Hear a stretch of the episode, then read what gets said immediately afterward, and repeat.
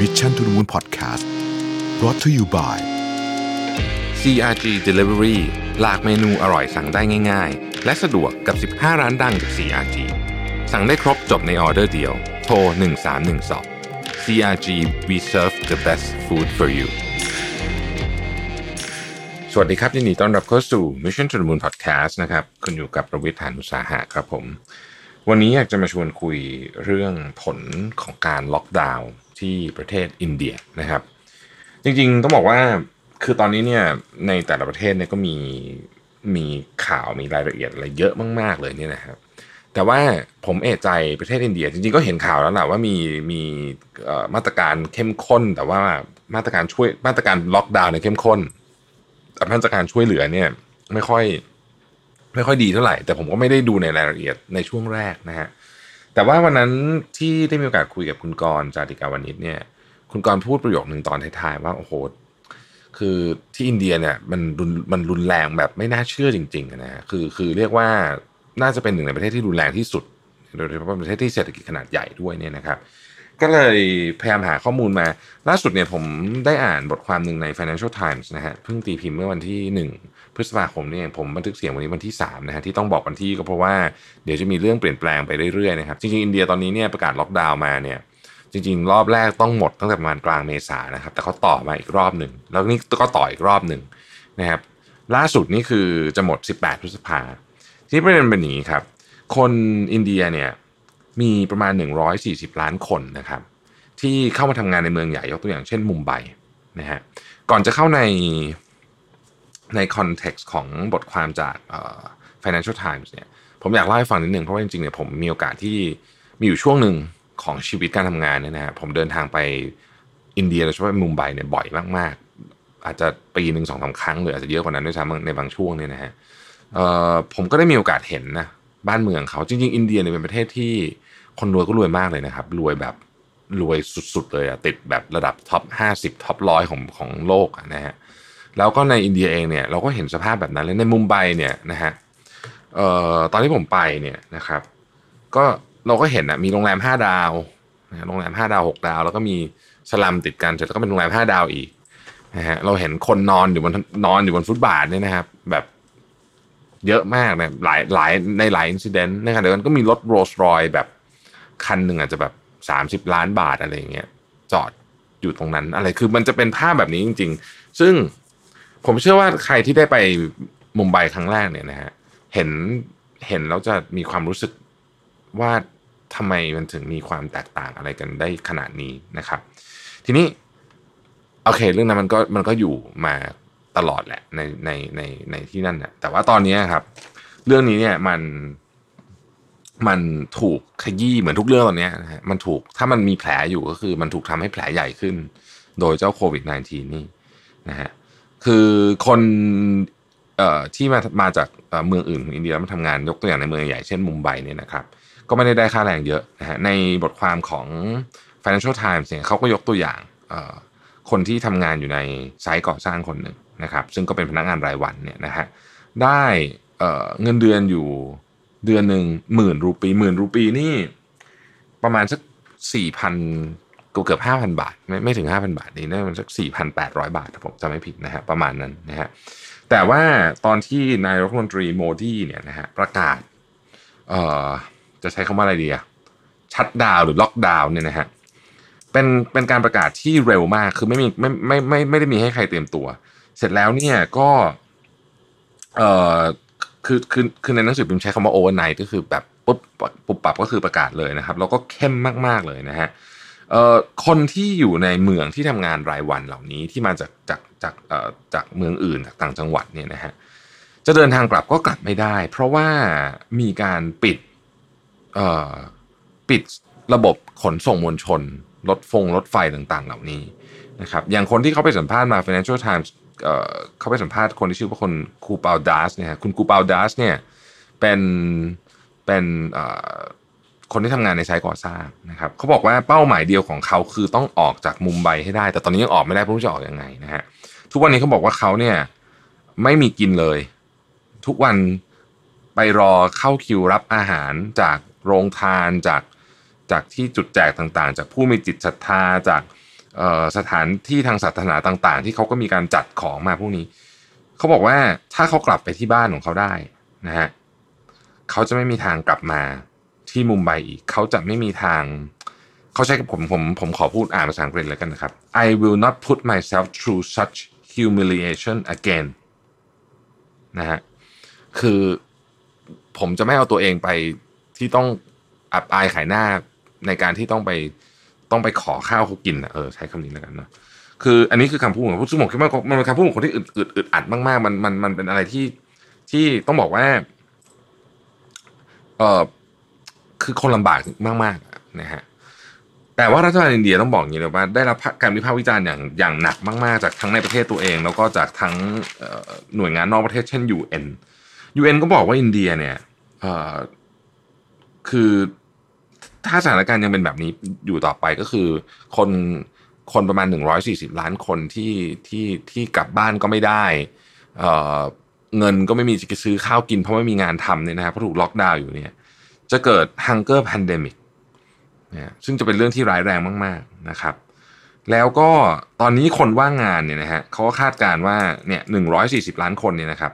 เพิ่มทำให้อัตราว่างงานเพิ่มจาก 8% ในช่วงก่อนที่มีโควิดเป็น 26% แถมกลับบ้านไม่ได้อีกนะฮะซึ่งมันเป็นเรื่องที่ลำบากมากๆเลยก่อนจะมีโควิดเนี่ยนะครับคนอินเดียเองก็ค่อนข้างจะมีอาหารไม่พอรับประทานอยู่แล้วนะครับUN World Food Program คาดการณ์ว่าคนอินเดีย250ล้านคนเนี่ยนะฮะ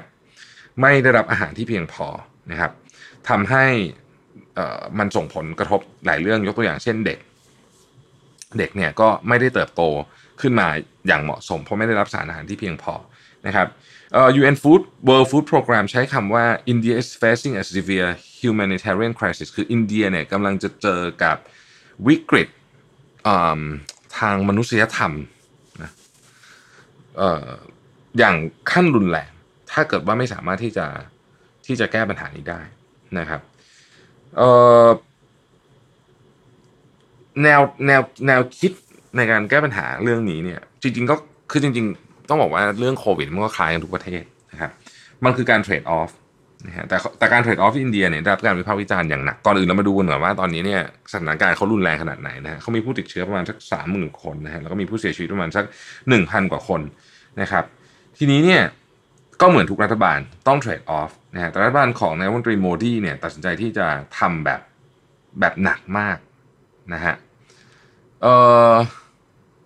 อดีตรัฐมนตรีว่าการกระทรวงการคลังซึ่งก็ต้องบอกก่อนว่าอยู่ในฝ่ายตรงข้ามกับนายกรัฐมนตรีตอนนี้เนี่ยให้สัมภาษณ์กับ Financial Times ว่าแบบนี้ผมขออนุญาตอ่านภาษาอังกฤษก่อนนะฮะ They seem to think that Indians are used to pain. They are used to hunger, and as the economy open up, the pain and hunger of the last month will be forgotten นะฮะอดีตรัฐมนตรีคลังพูดถึงรัฐบาลบอกว่าดูเหมือนพวกเขาเนี่ยจะคิดเอาเองอะว่าคนอินเดียเนี่ยสามารถที่จะทนความเจ็บปวดทนความหิวได้นะฮะแล้วเมื่อเปิดเมืองกลับมาความหิวความเจ็บปวดพวกนั้นที่ต้องทนไปเนืองๆก็จะหายไปนะฮะรัฐมนตรีอดีตรัฐมนตรีคลังนะครับก็ยังพูดต่อบอกว่า they have to first make up their mind whether they will do whatever it takes to mitigate the pain and hunger and starvation of the people ก็คือว่าคุณต้องตัดสินใจแล้วล่ะว่าคุณจะจัดการกับความหิวของคนได้ยังไงนะครับสิ่งที่อินเดียโดนวิพากษ์วิจารณ์มากก็คือเรื่องของตัว stimulus package ต้องเล่าให้ฟังอย่างนี้ก่อนว่า stimulus package เนี่ยนะฮะคือการเอาเงินอัดเข้าไปเนี่ยนะฮะในระบบตอนนี้เนี่ยประเทศอื่นเนี่ยนะครับใช้เงินแบบมโหฬารมากๆที่เราเคยคุยกันไปเนี่ยนะฮะประเทศไทยก็เป็นหนึ่งในประเทศที่ใช้เยอะนะฮะเทียบกับเปอร์เซ็นต์ GDP นะครับอย่างสหรัฐอเมริกาเนี่ยก็10นี่ก็จะคิดว่ายังไม่พอนะคิดว่าเดี๋ยวจะมาอีกนะฮะเยอรมนีนะครับอิตาลีอะไรพวกนี้ไปแบบ10ปลายๆมาเลเซีย17อะไรคือเยอะมากนะฮะแต่ว่าอินเดียเนี่ยนะครับตอนนี้เนี่ยเงินที่เป็น relief package ตอนนี้เนี่ยนะครับมีมูลค่า 22,000 ล้านเหรียญสหรัฐ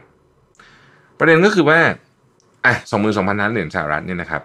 10,000 ล้านเหรียญสหรัฐเนี่ยมันมาจากงบประมาณปกติอยู่แล้วพูดง่ายๆคือเงินที่เป็น stimulus package จริงๆเนี่ยนะฮะมันคือ 2,000 ล้านเหรียญสหรัฐซึ่งเป็นแค่ 0.4% ของ GDP เท่านั้นเองประเทศอื่นเนี่ยเขาอาจกันหลัก2หลักอะนะฮะส่วนใหญ่นะเรียกว่า10กว่าแบบนี้นะฮะมาดูเงินช่วยเหลือนะฮะที่รัฐบาลอินเดียให้นะฮะให้ครั้งเดียวด้วยนะให้ครั้งเดียวนะครับคนที่เป็นคนพิการและผู้สูงอายุนะครับจะได้รับเงิน 1,000 รูปีหรือ470บาทครั้งเดียวนะเงินช่วยจากรัฐบาลนะครับแล้วก็คนที่ผู้หญิงนะครับที่อยู่ในเขตที่ห่างไกลเนี่ยนะฮะอีก200ล้านคนจะได้รับเงิน650บาทก็คือ 1,500 รูปีซึ่งไม่พอแน่นอนนะฮะแต่มีข้าวแจกนะครับ5กิโลถ้ามีข้าวแจกแล้วก็แต่ว่าระบบการแจกข้าวเนี่ยมันวุ่นวายมากจนกระทั่งว่าคนที่ควรจะต้องได้ก็ไม่ได้นะฮะแล้วก็มีการเรียกว่ามีดราม่ากันใหญ่โตเลยที่อินเดียนะฮะสถานการณ์เนี่ยมันดูเหมือนว่านะฮะดูเหมือนว่าสถานการณ์ที่มีอยู่ตอนนี้เนี่ยมันจะเกินจากสิ่งที่รัฐบาลของนายกรัฐมนตรีโมดีคาดการไว้นะครับนักวิเคราะห์ของ JP Morgan นะฮะ Jahaneer Assis นะครับบอกว่าการที่รัฐบาลของอินเดียเนี่ยนะครับลังเลที่จะช่วยเหลือคนที่อ่อนไหวมากที่สุด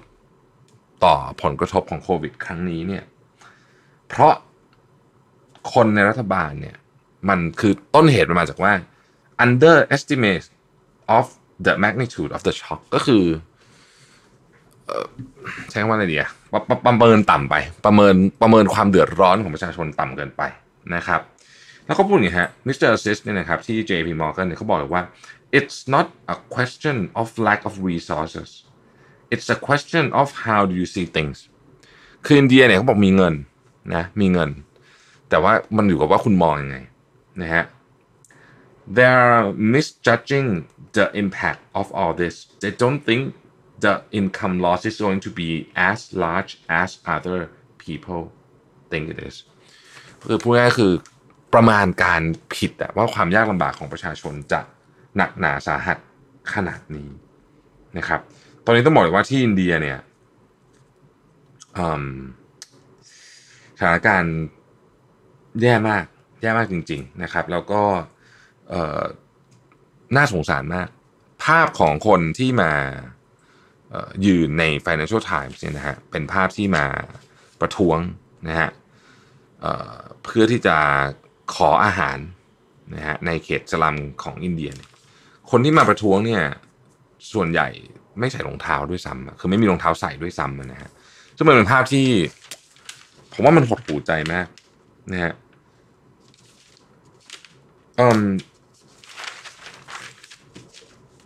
ไม่อยากคือไม่อยากให้เห็นไม่อยากให้อันนี้ฝากคือผมเข้าใจว่ารัฐบาลงานเยอะงานหนักตอนนี้ก็เข้าใจเพราะมันมีเรื่องอะไรเยอะจริงแต่อยากจะฝากบทเรียนจากอินเดียเนี่ยครับผมคิดว่าคือถ้าตามที่เราอ่านข่าวตามแค่นี้นะคือเราก็ไม่ได้อยู่ในประเทศเขาจริงๆเราก็ไม่รู้หรอกว่าสถานการณ์จริงมันขนาดไหนแต่ว่าถ้าอ่านข่าวตามแค่นี้เนี่ยมันอาจจะเป็นจุดที่เรียกว่าคือถ้าเป็นศัพท์ภาษาอังกฤษคือ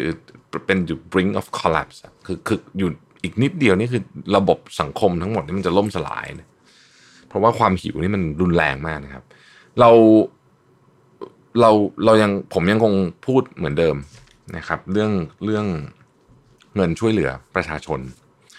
ว่าขอความกรุณารัฐบาลจ่ายก่อนเถอะคือยอมให้มันเป็นผิดคนที่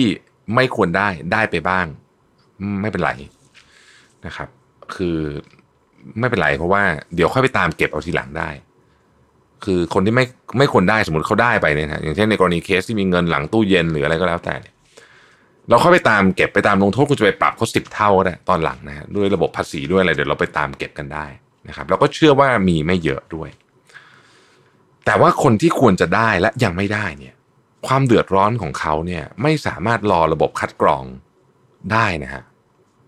คือคนลำบากจริงๆนะครับลำบากแบบสุดๆจริงๆนะครับ ผมอยากให้ท่านที่ทำดูแลเรื่องนี้ลงไปในพื้นที่ชุมชนนะครับใกล้ๆบ้านท่านก็ได้ฮะพื้นที่ชุมชนจริงๆนะครับลองไปถามเขาดูครับว่าเขาเดือดร้อนขนาดไหนแล้วผมคิดว่าท่านจะอาจจะไม่รู้นะหวังว่าจะมีวิธีคิดคืออาจจะจ่ายเงินได้เร็วขึ้นหรือเปล่าคือผมเชื่อว่าตอนนี้ครับภาคประชาชนเนี่ยพยายามช่วยอยู่คือสุดๆนะฮะทั้งบริษัทขนาดใหญ่ขนาดกลางขนาดเล็กนะพยายามช่วยกันสุดๆอยู่แล้วแต่พวกเราไม่มีเงินเยอะพอครับอันนี้พูดจริงไม่มีทางเลยด้วยนะฮะไม่มีทางที่จะมีเงินเยอะพอที่จะช่วยเหลือคนที่ขอให้ผ่านช่วงนี้ไปให้ได้ก่อนนะฮะหลังจากนี้ค่อยว่ากันอีกทีแต่ไอ้ผ่านช่วง 2-3 เดือนนี้ไปให้ได้ก่อนเนี่ยพวกเราไม่บริษัทเอกชนทั้งประเทศไทยทั้งหมดเนี่ยไม่มีเงินเยอะพอนะครับช่วยไม่ไหวนะครับคือเราช่วยกันเต็มที่อ่ะผมเชื่อว่าทุกบริษัทตอนนี้ทำเต็มที่เท่าที่ทำได้อยู่แล้วนะฮะแต่มันไม่มีทางเพราะว่าตอนนี้คนที่กระเป๋าหนักที่สุดคือรัฐบาลนะแล้วก็ประชาชนเดือดร้อนจริงๆเราไม่อยากเห็นภาพแบบนี้ที่เกิดขึ้นที่อินเดียจะเกิดขึ้นในประเทศไทยเราไม่อยากเห็นข่าวของประเทศไทยไปอยู่ในหนังสือพิมพ์ Financial Times เต็มหน้านะฮะเต็มหนึ่งหน้าใหญ่ๆเลยเป็นคอลัมน์เดียวๆเลยเนี่ยก็ฝากไว้แล้วกันนะครับ